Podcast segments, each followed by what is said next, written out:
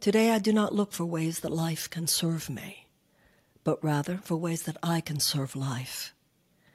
I place myself in service to God and His awesome creativity, praying to be the pencil with which He writes and the paintbrush with which He paints.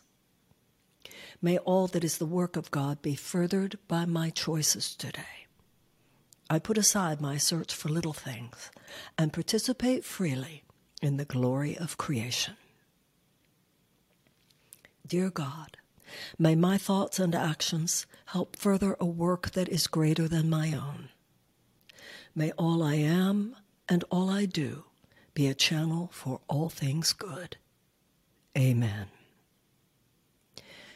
I participate in God's work today. I participate in God's work today.